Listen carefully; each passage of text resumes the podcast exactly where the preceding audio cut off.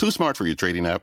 Tired of brokers made for beginners? Then it's time you get serious. It's time you join Tasty Trade, the tools and tech you need for a tough market, plus low and capped commissions, stocks, options, futures, and more, all in one place. If you trade anywhere else, you're missing out. Join the club, genius. Visit tastytrade.com. Tasty Trade Inc. is a registered broker dealer and member of FINRA, NFA, and SIPC. When Firefly Aerospace conducted its first successful launch last October, CEO Bill Weber, brand new, just a month on the job, told me the milestone would be just the beginning. And then when we're ready and, and when we can actually do what we say we can do, then then we'll sign contracts and we'll sign agreements that give them a manifest and give us the assurance that, that they have a payload that needs to go up. Uh, and so that work uh, is uh, is going like like gangbusters right now. Since that podcast appearance nine months ago, the startup has been busy. Firefly has doubled its manufacturing facilities, inked deals with NASA, the U.S. Space Force, and Lockheed Martin, and now is on the cusp of raising more cash. You know, we were involved in capital raise. Got some really good news that we're going to be announcing um, soon. That's coming to a close. We're oversubscribed, and it was an up round for Firefly. On this episode, we talk about Firefly's strategy to diversify, recent acquisitions, including some assets of bankrupt Virgin Orbit, and even plans to go public. I'm Morgan Brennan, and this is Manifest Space. It's like where to start. I guess let's start with Alpha. Yeah, yeah. Um, Alpha. So I think it, we, we may have joked um, the last time we got together that that was literally within the first 30 days that I took over as CEO, and we got Alpha into orbit. I think I probably made the joke that um, maybe wasn't as funny to everybody what I made it of. There's nothing.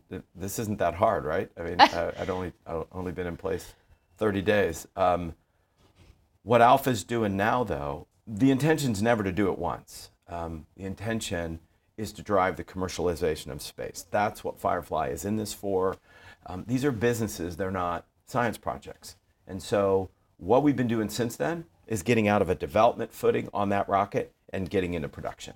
So, don't do it once, do it, do it once a month ultimately, or really once a week if demand says that's what we need, but be production ready in everything we do. So most of the time, most of our energy and effort since last fall has been building manufacturing capability in Austin so that we can produce that rocket, making sure that our processes are intended to be repeatable and not everybody rallying around every single step. So 13 individual work cells to build an alpha, making sure that work cell one does what it, it is intended to do and then passes it down the line and begins again on its particular function so that we get into full rate production. That's hard to do. The good news is the aerospace industry has been doing it you know, for decades, for a century. Uh, and so you have to bring those processes to what we're doing in space over and over and over, just repeatable. And that's, that's Alpha. So we're there. We're ready to go. We've got our next launch. And then after that, we, will, we are in a production cadence right now where we can do everything we do with Alpha every two months. Every two months. Every two and you're months. looking to get to one month. Yes, Once and so we have a schedule to do that. Again, I think part of my job as CEO is to not push too far, too fast, and create an unforced error. Right now, arguably, we have a lead. There's no other rocket that's flying in the one metric ton class today. We are. There's nobody else that can take a payload manifest from a customer with, uh, with a schedule that would say you can fly on this particular date. We can. Um, and we intend to maintain that lead. And so my judgment on the business was it's ready right now to move out of that development cycle into an every two month window. And we're going to get really good at that and sharpen and learn some things along the way and sharpen our edge on how do we produce that rocket every two months and how, just as importantly, how do we ship it, stage it, and launch it every two months. And then when we're comfortable with all those processes across that production cycle, we'll shorten it to a month and a half. So we'll go every 45 days. And we won't stay there long. We'll ultimately then bring it down to every 30 days. And I think when we look out at the demand that we see for small launch, we can project out about 48 months. And if I could build a rocket 48 month, months. Yeah, okay. we can, just based on those customers that we know are intending to launch if there is capacity, we can see a launch a month for us and let's say two or three other competitors in that launch class, one roughly one metric time. And so our perspective is if we can get that down to one a month, we think there's demand that, that keeps Alpha flying for the foreseeable future. I think it goes on beyond 48 months, but your headlights start to dim really beyond 36 months because you just need to watch the market evolve and just see what happens, what goes to medium class, what, what stops flying altogether. And so our perspective is Alpha has a demand signature for the next three to four years, which is more than good enough for, for what we want to do with it. Wow. We'll fly it longer than that um, if it's a productive workhorse in the market. Um, but for right now, that's all it needs to do for us. So demand yeah. is there, and mm-hmm. particularly for the next couple of years. I mean, when you yeah. see more of these medium class rockets come online, mm-hmm. you see something like Starship come online, yeah. which is being discussed as a very disruptive capability, potentially, including to small launch. Mm-hmm. How are you thinking about that competitive landscape over the medium to longer term then? I think there are so many corollaries when you think about transportation. That's what, really, that's what we're talking about here. Is this is transportation infrastructure. And so whether you want to go with wheeled vehicles and the way that we move things around the country, around the world with wheeled vehicles, or by water, or by air today. You don't, there, there are, in any of those markets, there's not a one size fits all. There isn't. There, are, there is not cargo that you would put in, uh, in a moving van um, that in some cases might be more appropriately put in the back of a pickup truck. There is not cargo that, that you would ultimately like to move across the country that uh, in one fell swoop that putting it in the back of a smaller truck and making multiple trips just starts to get a little bit unnatural um, uh, and inordinate. Space is very similar. Um, Starship most definitely has a place. I'm sure. Um, sure SpaceX is really glad that uh, that you know I, I believe in that and I, I agree with that. Um, but the intention of taking everything up with a hundred metric ton rocket and dropping it off where that rocket goes, and then using the resources of all of those things you took up there to then move to exactly where in space it wants to go, um, I think is a gross oversimplification. So, what we believe, and I think the rational market believes, is that there is a small, a medium, and a large demand signature out there. And so some things will go up on large and get deployed, some things in between those areas where the large flies will drop off 20 to 30 to 40 instances, the medium class, and kind of fit in between. And then some things will require precision, whether they're national security issue um, payloads in the one metric ton class or replacement sets that need to go exactly to a street address and not a state or a region of space. Um, small, medium, large fits very, very well. What we intend to be is a dominant player in the small and medium um, um, landscape, and and so far so good. So. I mean, it does raise questions. I mean, you, you've got the space utility vehicle mm-hmm. as well. Is yeah. that and that does that sort of speak to this idea of payloads that get deposited in a region or a state and need to get moved to a specific yeah, address? absolutely. It's okay. all about precision. So that space utility vehicle, so says our customers, um, is intended to do a couple of things.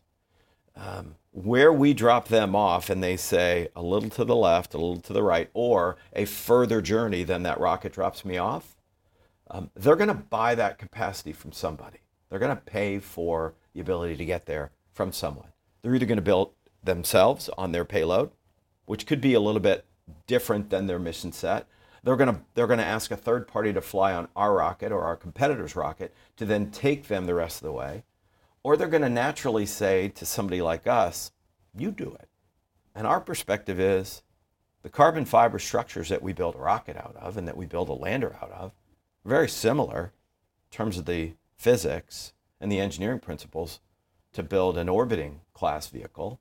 Um, the propulsion technologies, particularly in the lander, are very, very similar to that with, of what we would use to maneuver um, an orbital class vehicle.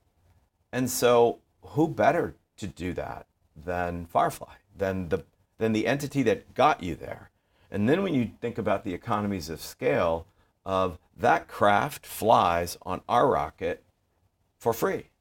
So if we can pay for the cost of the rocket with the payload that's getting deployed, and we fly our orbital class vehicle with it, low volume, relatively low weight, that then can act as a third stage. It can help them maneuver once they're there. It can help them deorbit. Um, then we've solved a very needed problem in the market. Someone's going to solve that. It's either going to be a third party that has to pay to get there. Uh, it's going to be that entity that's again now they're they're they're getting away from their focus in their business area. Um, it should be the infrastructure end-to-end transportation companies, and that's what we are.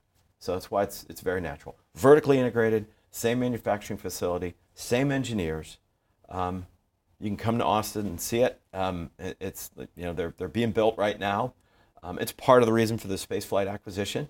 It's why it was interesting to us. Okay. Um, we talked about that in a little bit, but um, it just makes sense for us very much as a hand in glove capability of what we already do with launch and, and landing.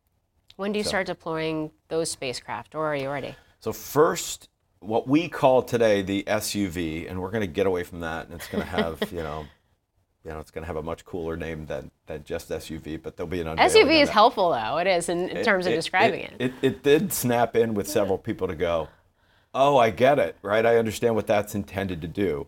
So maybe, maybe we just, you know, put a bug around it or make it, you know, black and green and, and, and have a little bit better logoing and, and, and branding than that. But the first iteration is ready to fly on, we think, we think, Alpha Flight 5. And, and the reason I say we think is because there is a little bit of um, um, manifest um, maneuver going on right now in terms of some demand from some of the customers of when they'll fly. There's available capacity somewhere in a flight that will either be five, six, or seven. I think it's going to be flight five right now, but again, um, as we get closer to those launch dates. So it's ready to fly in the fourth quarter this year. We'll put it up. Um, that first article will just be to prove flight worthiness, maneuverability, communication. Um, we're going to wait to see what is the what is the first capability that we deploy, whether it is a third stage, whether it has a mechanical arm, a multi-use connector, a camera. Um, that really is demand set by the customer. They tell us, all right, if you can put that capability on it, um, uh, then we'll pay to do that. Um, having said that, uh, that first SUV is an intelligence community mission. So you know the answer to your next question. Um, can't talk a lot about exactly what it's going to do, uh, but it's the right customer um, for us to be flying with. And we're super excited about that. Let's talk a little bit about your customer backlog. Yeah, I, you yeah. Mm-hmm. mentioned the lander too. I want to get to that because I think that and that has a really fun name too, right? Yeah. Blue Ghost. Yeah. Um, but but first, just a little bit about the backlog because I, I know you've you've struck some partnerships with some different big primes like Northrop Grumman, where Yeah. Mm-hmm. you're working on a rocket together. Um, you're going to be sending satellites to orbit for Lockheed Martin. You are working with the Space Force. I guess I just Mm-hmm. walk walk me through some of these. Um, customers, some of these deals, and, and sort of how you're thinking about commercial versus um, government. Yeah. So the government marketplace is a perfect place for companies like Firefly to start. The scrutiny that the U.S. Space Force puts Firefly through and the amount of exacting standards we have to meet in order to fly for NASA, we'll say to every commercial customer out there, we're ready for your mission as well, which is why we gravitate there on launch and landing and our orbiter. If we can prove it there, then there isn't a customer out there that would say uh, our standards are even more robust than that. There are some that would match and that would replicate, but it's a perfect place for, for us to prove out that this isn't a, a risky venture. It is predictable, it's dependable, it's repeatable. And that's why you will see on everything that we do, whether it's a launch vehicle, an orbiter, uh, the orbiting vehicle, um, a lander, um, the, the first customer set and the initial demand is going to be heavily tipped towards government customer. Now, um, the commercial market then watches that and says, how might I use that? The deployment of constellations of communication satellites gets um, more and more provable over time the more defense and intelligence entities that go up. Uh, and so what you see then over time is Alpha where it'll be very heavily defense focused initially and intelligence community focused initially, ultimately will prove out to be a repeatable on demand solution for the commercial entities as they're replacing satellites in their communication constellations. So we kind of view it as a let's let's say at first 24 months, it's 75-25 government. Whether Okay. it's a, a launch vehicle, a lander, maybe maybe more, but let's call it a 75-25 launch lander or orbiter. The government customer will lead the way. And then in the next two to three years beyond that, so through your five year cycle, you're gonna you're gonna tip to something like a 60-40 or 50-50 mix. But the expectation always is, as the commercialization of space um, comes to life, that'll go the other direction.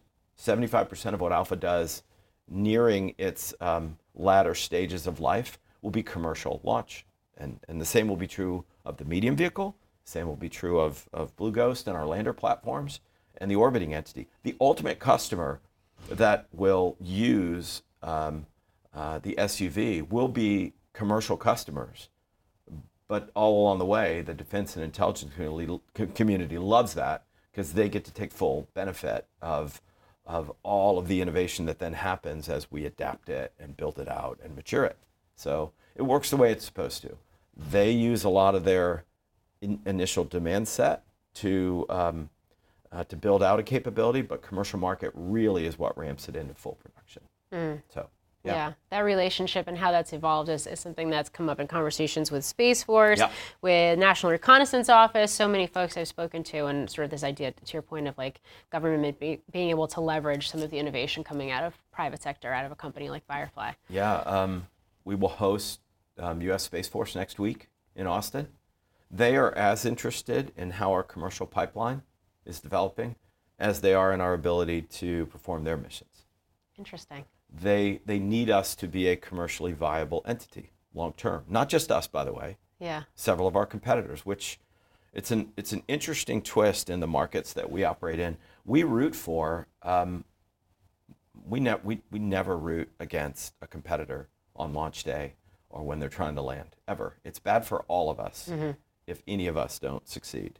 Um, you know, we, we're competitive. Um, we're going to win every single time we can out there. There's, you know, no apologies about that. But we don't root for anybody else to fail. Neither does Space Force or NASA or the intelligence community. More choices out there, more things flying, um, helps helps our nation and other nations like us. Um, and and so they want to know that the uh, uh, the market that they're driving is also well supported uh, by other customers as well. Blue Ghost. Yeah, Let's talk about it. you know what a blue ghost is? No, tell me. It's a firefly. Little That's very fact. clever. That's like It's extra cool. clever. Yeah, it's a lot of the a lot of the hidden gems inside our, our company as you get to know us more. Um, there's a rhyme or reason to you know kind of how things come together. There is a firefly in the North Carolina and South Carolina region of the country that when it glows, it glows blue, and it is a it is commonly referred to as blue ghost. And so, what better name than for um, uh, for our lander as Firefly thinks about putting that on the moon than Blue Ghost, and that's how the name got um, you know got its start with us. Um, super proud about that uh, that spacecraft. Uh, that lander is um, now contracted on its second mission. So Blue Ghost One and Blue Ghost Two are both coming to life. Um, Blue Ghost One is in final assembly. Again, if, when you come to Austin, you'll see it um, in our clean room. The payloads are being integrated in it right now, um, and it'll fly sometime around this time next year. It'll orbit for about a month, and then it's going to touch down um, in the South Pole region uh, uh, of the moon. When it does, um, and it'll touch down softly, um, because that's the distinction that uh, the engineering community at Firefly always points out whenever I say when we land. Uh, it, I, I, it's always interesting to me that uh, in my earliest days, when I would talk about um, Blue Ghost landing, um, they would bristle. Um, and, I, and, and, and so I noticed several of the engineers, and I would say, guys, what am I saying wrong there? What, what is it you're reacting to? And they would point out that, Bill, it is going to land. We want it to land softly. gotcha, right? Gravity takes over. And so it's going to land on the surface of the moon. So um, Blue Ghost will touch down softly uh, around this time next year, a little bit later. And then, um, depending on how the manifests go, uh, there, are, there are a couple of missions on the NASA CLPS contract that are going on at the same time. It very well may be, uh, it may be the first U.S. presence back to the surface of the moon since Apollo 17 incredibly humbling, uh, certainly as a leader. But I think if you talk to the folks at Firefly, that's not lost on any individual that we have that opportunity in this company. It's, it's incredibly cool to be a part uh, of an organization that has that opportunity. Um, and NASA gave us that first contract and then said, How's this for a, a follow up act? We'd like you to go to the far side of the moon or the dark side uh, and we'd like you to land in a place that no human has, no human entity has ever landed. And so Blue Ghost 2 will go to the far side, literally out of any, um, uh, it's completely shielded by the sun or the earth or any of the radiation that comes off of it in order to look deep, deep, deep into space and figure out some really interesting questions unobstructed about you know some of the origins of the universe. And again, we have the opportunity, the men and women who work for Firefly every day have that opportunity. They brought that to life. Um, I'm just the guy who gets to come out here and talk about it. Um, but it is a really, really cool mission set. Really cool. Yeah. I mean, you're the guy who comes out to talk about it, but you're also the guy that came in to basically turn the company around because it had it, it, it had some it, issues along the way in its uh, in its earlier stage, and it does seem like it's progressing very quickly under you. And there is this diversification of the portfolio that Yeah. that's afoot as well. Yeah. I would probably term it a little bit different. Okay. Where it, I don't know that it turned around. Firefly was in a very similar state to a lot of the technology environments um, of early and, and mid mid stage, small cap, mid cap technology companies. They get so far uh, on the back of founder entrepreneurs who can do things that, frankly, I could never do. Um, um, I, I give incredible credit to my predecessor, Tom Markusic, and the vision that he and the other founders of Firefly had to say, why not us? Look what we, there are some things that should be developed. We can do them.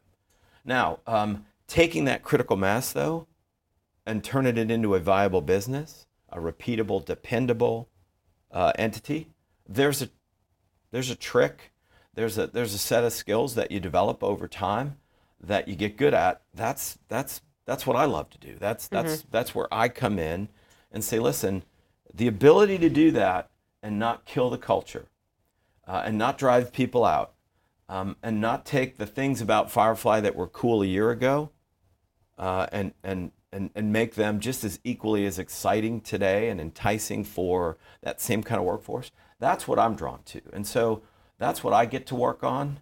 Um, you know, look, we're all good at certain things. That's where I'm particularly good. Um, uh, so if I've if I've done anything right um, in my career, it's it's probably around that. Uh, Okay. But I could never, um, and I never try to pitch myself as. Um, I mean, the the people I grew up with, uh, who know me, find it hilarious that um, I am responsible for a team of rocket scientists. Um, I, I, I laugh about it to myself every day as I'm driving in. Um, but the reality is that combination of business leader and scientist uh, is required in order for companies like Firefly to go do what we have to do. So I'm needed, and they're needed. We're needed together, and so that's that's how I've presented it to the company. Uh, they've been really receptive to it. Um, look, we have a we have a pact um, that I'm going to be square and straight with them. They're going to continue to work as hard as they ever have, and I think in combination, we're going to get everything done we need to get done out there. Um, so we got a lot a lot of really good stuff happening. Yeah. Yeah. Well, so when you look at these different pieces of the portfolio, I guess what are you thinking in terms of, since you are a numbers guy, addressable market, and where you see the biggest opportunities in terms of future businesses and you know business growth and revenue? Yeah, I, I think it starts with what are you good at? Assess that really quick and, and, and be honest. Um, not what do you want to be good at, but, but really where, where are the skills in the company? This company does two things particularly well, and a third thing that um, that we have as our advantage, um, and, and I'll describe them really quickly. What we do with carbon composites is unique. Um, we've cracked a code that many have tried uh, to harness. We've done it.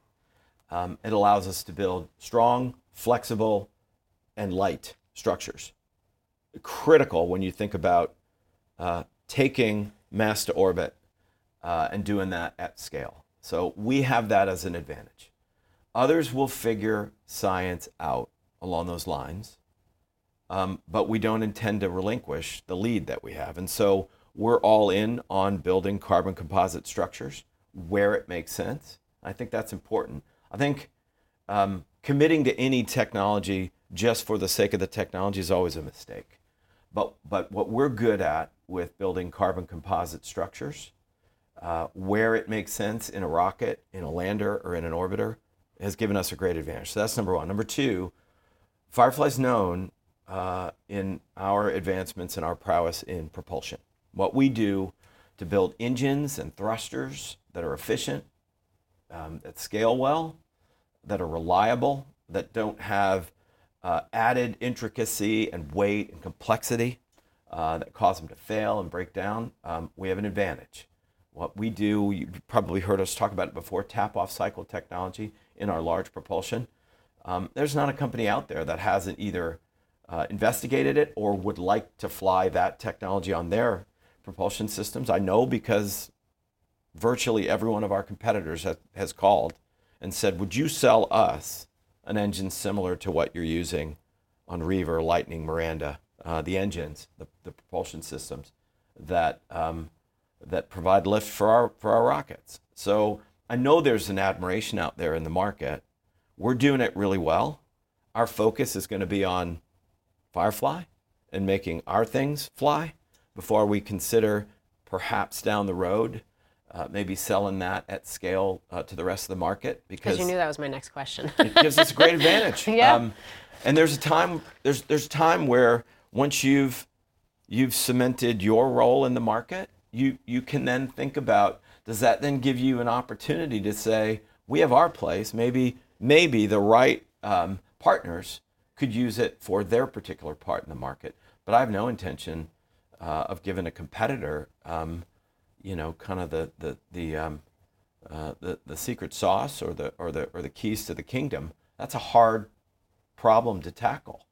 Uh, we've done it, and so that that would be number two. And number three, what we do in Austin and the proximity we have from where we build, uh, from where we design and, and do our engineering, and where we test and and manufacture, is a huge advantage for us. We are based, uh, the Engineering Design Center is in Cedar Park. And then 20 minutes uh, north in Briggs, Texas, is where we manufacture and we test everything.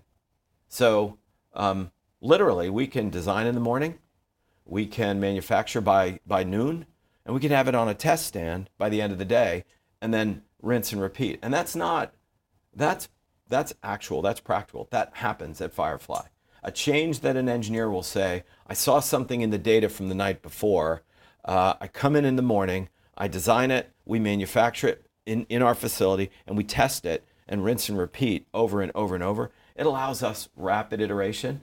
Our competitors are doing that hours away, uh, days away, states away from, from those facilities. We can do it literally in a straight shot uh, uh, right there um, just north of Austin.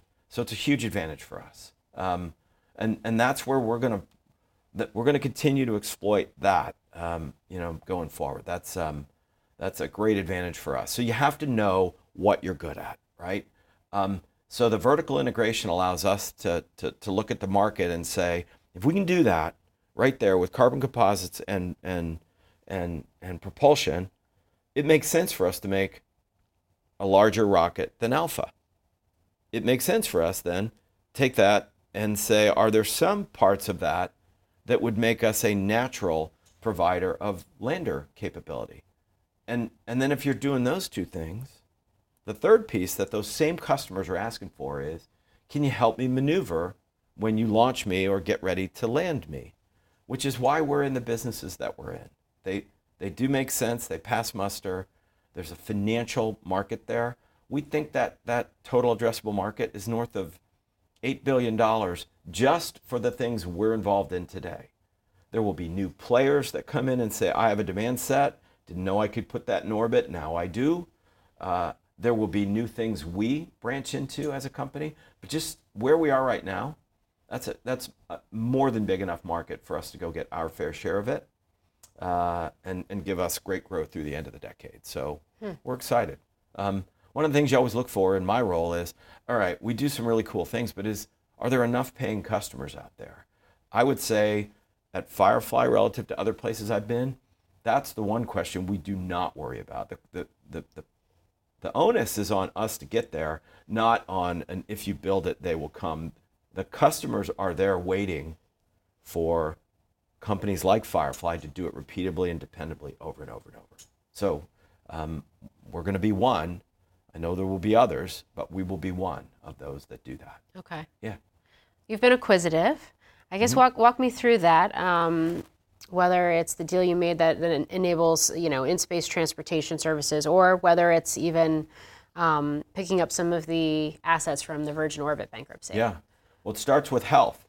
Um, you got to be healthy in order to be um, in the in the M&A arena. Um, unless you're doing it to save a burning platform, which we are not. Um, so the first thing was get the finances of the company um, stable over the long haul. You know, we were involved in capital raise. Got some really good news that we're going to be announcing um, soon. That's coming to a close. We're oversubscribed, and it was an up round for Firefly. Wow. That alone, in this market, yeah um, incredibly proud of the track record that this company put us in in order to go do that. Um, there's a lot of companies out there that we compete with that are either announcing um, down rounds or they they went with a shorter cycle and they raised less than they thought they were going to raise. Mm-hmm. So we did not. It took us longer to do that I, than I think anybody uh, imagined uh, last fall. But um, I think, as we said last time, you deal with these markets, the, the capital markets, as they are, not as you hope them to be. Um, at the end of the day, we're, we're a great story. It took longer on diligence to get there, but that's what it took. And so that's what the team did. Um, countless tours, come live with us, see who we are, see for yourself. This is not a PowerPoint rendering. These contracts, everything we talked about, all of it, you can come see it and touch it there are launches scheduled. There are real contracts that you can diligence and look at that have good business relationships for us and our investors, um, our shareholders. So the business is sound. The macro conditions are tough, but you can raise capital um, even in difficult markets. And so we got that done. So health, number one. Then you can turn your attention to all right, how's our plan going? And, it, and, and my judgment with the leadership team was there were a couple areas we were lagging behind a little bit. When we want to be a dominant launch, landing, and orbiting provider out there, we saw a couple things that we were organically building that were taking a little longer to get done than some of the other areas. Number one, um, our lander, I'm, I'm, sorry, our orbiter capability, SUV, um, we were, there were some constraints there. We were not able to bid on some work because we didn't have past performance having an orbital lander. Well, Spaceflight had five iterations of their platform, Sherpa, that have has already launched, already achieved orbit. Two of them are still uh, on orbit, and we're communicating with them right now. So we immediately picked up past performance that allows us to bid on more work that our customers are asking us to bid on. So check. Number two, when you when you imagine a launch every other month turning into a launch a month on Alpha, the medium launch vehicle coming online in the 25 timeframe, taking paying customers. Uh, Blue Ghost, two of them already, and again, nothing to announce, but um, um, soon to be. Um, two more contracts, just like it. Um, and then you think about um, an undetermined but growing demand for orbiting vehicles. Those are a lot of payload manifests that A, need to be sold, and B, need to be mission managed.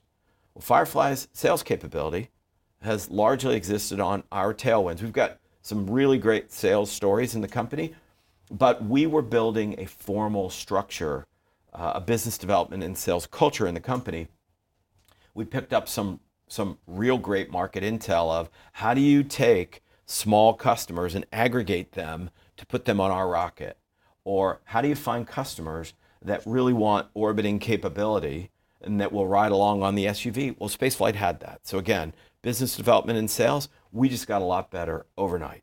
And the third piece was 416 missions that have been managed by Spaceflight. I need that knowledge. We needed that knowledge in Firefly. We need that needs to be institutional. We need to have methodology and we need to have templates and we need to understand from experience what's the best way to handle a particular customer. Well, that mission management capability is now resident in Firefly. So it pushed those three areas SUV and, and the orbiting vehicle, mission management, and business development far forward. And now it is even with the other areas of the company that need to develop. So it was a good deal for us to do it. And we did it with no cash, and it didn't, it didn't take us out of our mission set. Um, there's some things Spaceflight did historically that we won't be doing going forward. Um, we're not an aggregator. I'm not looking to collect up um, a lot of small payloads and, and fill my competitors' rockets going forward. And I'm sure they don't want me to do that. Um, uh, but we will be filling up our vehicles, all of them, with that same capability. So it made, it made a lot of sense for us to do that deal. Um, the Virgin Orbit deal, similarly, uh, opportunistically, there were a lot of things in an inventory that we already had in our 2023 and 2024 business plan to buy. And suffice it to say, what I was going to pay for it is a lot more than I just paid for it. Mm. So we paid a certain price. We're taking that and we're selling all the rest of that inventory off. So it'll end up being a moneymaker for the company. You can't do that if you don't have that relative health we talked about at the beginning. So um, more to come. We're, we're, looking at the market. Um, there are opportunities out there. So there, there are companies in our sector, as you know, that um, can't get all the way there. They're, they're having difficulty and they're struggling in some areas. And if um, if that makes sense for Firefly, then we'll be active in the in the arena. So. So, final question for you then. Yeah. And I suspect I may already know the answer since it sounds like you're uh, getting ready to announce a, another successful round of uh, capital raise. But yeah. plans to go public. How do you think about that? Um, I think, think about, about it, it? Yeah, of course. I mean, I'm a I'm a public company CEO. If you look at my Yeah. background, I've done that a couple times over. Um, and um, and and I and I um, I embrace the public markets. Um, I, I I think if you can learn how to um, communicate with public investors in the way they, they expect to be communicated, um, in a very predictable and dependable way, and give them insight into where the company's headed, and then hit your numbers, then then you, you can have great success uh, as, as an as an organization. Um, there are a lot of companies out there that shouldn't be public that are public right now, and I think they're facing the difficulty of that. Um, so there's a time and place for for for that. Um, my expectation, though, is whether we are a public offering uh, or we remain private, good execution today is going to set up whatever that outcome is. So if Alpha's flying once a month and the medium launch vehicle then comes to life, this time next year we ship a little bit uh, in fourth quarter.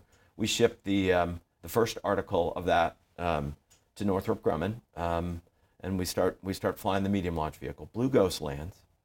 Whether we IPO or whether we're a a, a larger consolidator or whether it were a strategic acquisition, it'll be the result of good execution. So that that's what I'm focused on.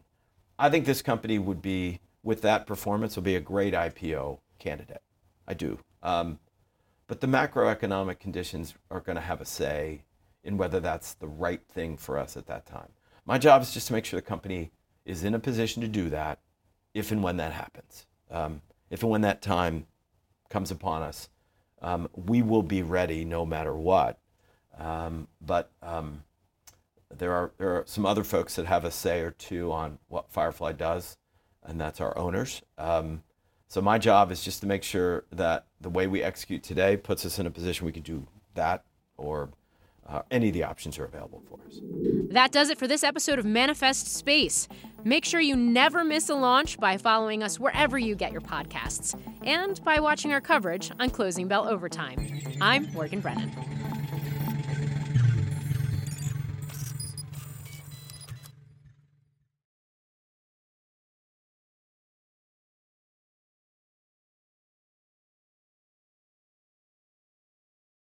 Too smart for your trading app? Tired of brokers made for beginners? Then it's time you get serious. It's time you join Tasty Trade, the tools and tech you need for a tough market, plus low and capped commissions, stocks, options, futures, and more, all in one place. If you trade anywhere else, you're missing out. Join the club, genius. Visit tastytrade.com. Tasty Trade Inc. is a registered broker dealer and member of FINRA, NFA, and SIPC.